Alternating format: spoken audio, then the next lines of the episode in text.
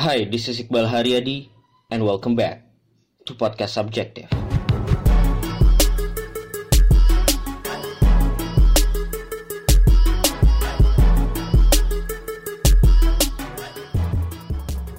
Read Aloud adalah segmen baru di Podcast Subjective. Sebuah segmen di mana gue akan membacakan tulisan yang pernah gue buat, baik berupa artikel, cerpen, atau bentuk tulisan lainnya. Gue akan membaca dengan kecepatan medium. Untuk mendengarkan dengan nyaman, silakan atur speed audio di aplikasi pendengar sesuai preferensi lo. Enjoy. Stoples Kaca Sebuah cerita pendek karya Iqbal Haryadi Mengutip Andrea Hirata, di balik dunia yang hiruk pikuk dengan kesibukan, di belakang ingar-bingar kota yang memusingkan, ada dunia yang diam dan tenang. Dunia yang tanpa huru hara dan tak pernah tergesa-gesa. Di dunia ini, waktu tersimpan dalam stoples kaca. Sore tadi, saat berjalan pulang ke rumah, saya bertemu seseorang yang hidup di dalam stoples kaca. Iqbal ya? Saya menoleh Samar tapi sepertinya ada yang memanggil saya. Siapa namanya? Iqbal kan? Seorang pria paruh baya dengan topi hijau kusam bertuliskan Top Gun, kaos bergaris biru hitam, celana bahan, dan sendal jepit merah. Senyum ramahnya terasa sangat familiar, sangat hangat. Saya terperanjat. Saya kenal betul orang ini. Rasanya dia seperti datang menemui saya dari masa lalu. Bang Tohir. Iqbal bang, iya nama saya Iqbal. Suruh saya dengan semangat karena masih kaget. Bang Tohir tersenyum senang.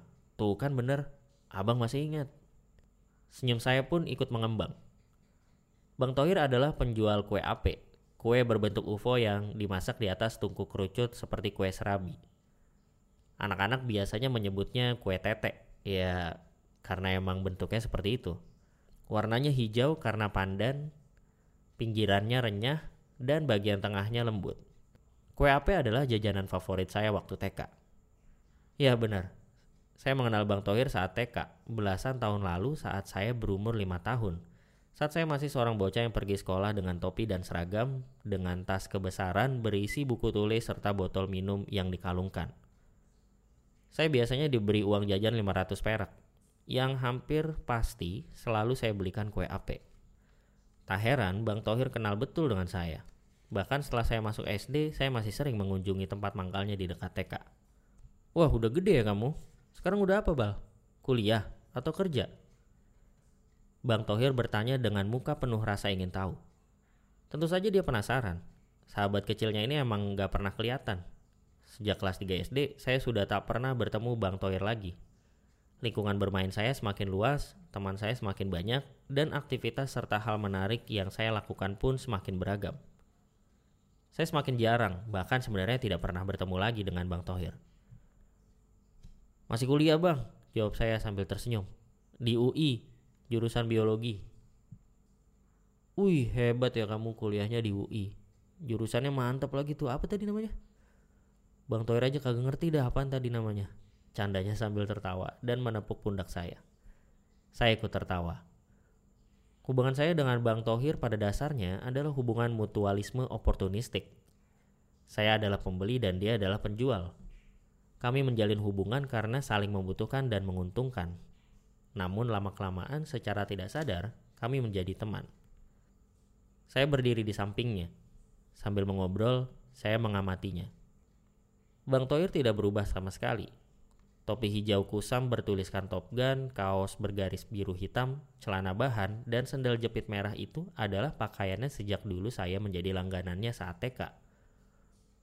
Kumisnya yang selalu dijaga rapi, gelas adonannya yang berjajar di atas tungku api, hingga gerobak hijaunya yang setelah 17 tahun, hingga sekarang masih aja condong ke kiri. Hidup saya rasanya berubah begitu banyak. Saya tumbuh besar menjadi dewasa, lulus sekolah, lalu kuliah Dunia begitu banyak berubah. Tanah merah berubah menjadi jalanan, taman berubah menjadi bangunan. Bekasi yang dulu sepi semakin ramai oleh orang yang berdatangan. Semua berubah. Rasanya semua berubah, kecuali Bang Tohir. Begitu sederhana hidup Bang Tohir, seorang pedagang kue ape. Seseorang yang pekerjaannya tidak ada di dalam daftar cita-cita anak TK, tidak masuk dalam kategori apa pun di kolom pekerjaan KTP. Saya membayangkan 17 tahun, bahkan lebih, dia berdagang kue ape untuk bertahan hidup. Pasti tidak banyak orang yang dia temui, kejadian yang dia lalui pun itu-itu saja. Tahu-tahu tanpa sadar, puluhan tahun sudah berlalu dan saya tidak melihat perubahan apa pun dalam hidupnya. Tentu saja begitu banyak yang terjadi dalam hidupnya, dan tentu saja saya melihat hanya luarnya saja. Namun bayangkanlah seseorang yang bekerja sebagai penjual kue AP yang berkeliling dari satu TK ke TK lainnya selama 17 tahun dan masih memakai baju yang sama. Sungguh hidupnya begitu sederhana. Tak terasa saya sudah menghabiskan lima kue AP. Sore mengesankan yang saya habiskan bersama Bang Tohir, seseorang yang datang dari masa lalu. Hadir di masa kini bersama saya, tak berubah sedikit pun masih sama seperti dulu kala. Jadi kamu sebentar lagi jadi sarjana dong Bal? Iya bang, saya berdeham. Sebentar lagi saya jadi sarjana. Bang Toir menatap saya, begitu lekat. Sambil tersenyum, dia menyodorkan tangannya. Saya menjabat tangannya erat. Saya menatap wajahnya jauh ke dalam bola matanya. Saya sekuat tenaga mencoba mencari apa pun yang bisa saya temukan di sana saya tidak menemukan apa-apa. Saya tidak menemukan apa-apa selain kejujuran dan kesederhanaan. Mudah-mudahan kamu jadi orang sukses ya, Bal. Saya tersenyum haru. Saya tak ingin menangis, tapi apa yang saya temukan di dalam bola matanya telah meluluhkan hati saya. Dalam hidupnya yang tak pernah berubah, kesederhanaan telah menjadi bagian dirinya yang rasanya sangat jauh meninggalkan hidup saya. Dalam hidupnya yang begitu-begitu saja, kejujuran adalah pakaian yang dia pakai setiap harinya, yang bagi saya mungkin masih seperti jam tangan bagi orang kaya, yang bisa dipakai maupun dibuang kapan saja. Sore ini saya belajar dari Bang Tohir, seseorang yang hidupnya begitu-begitu saja, tapi punya hal yang mungkin sering kita lupa. Seseorang yang hidup dalam setoples kaca.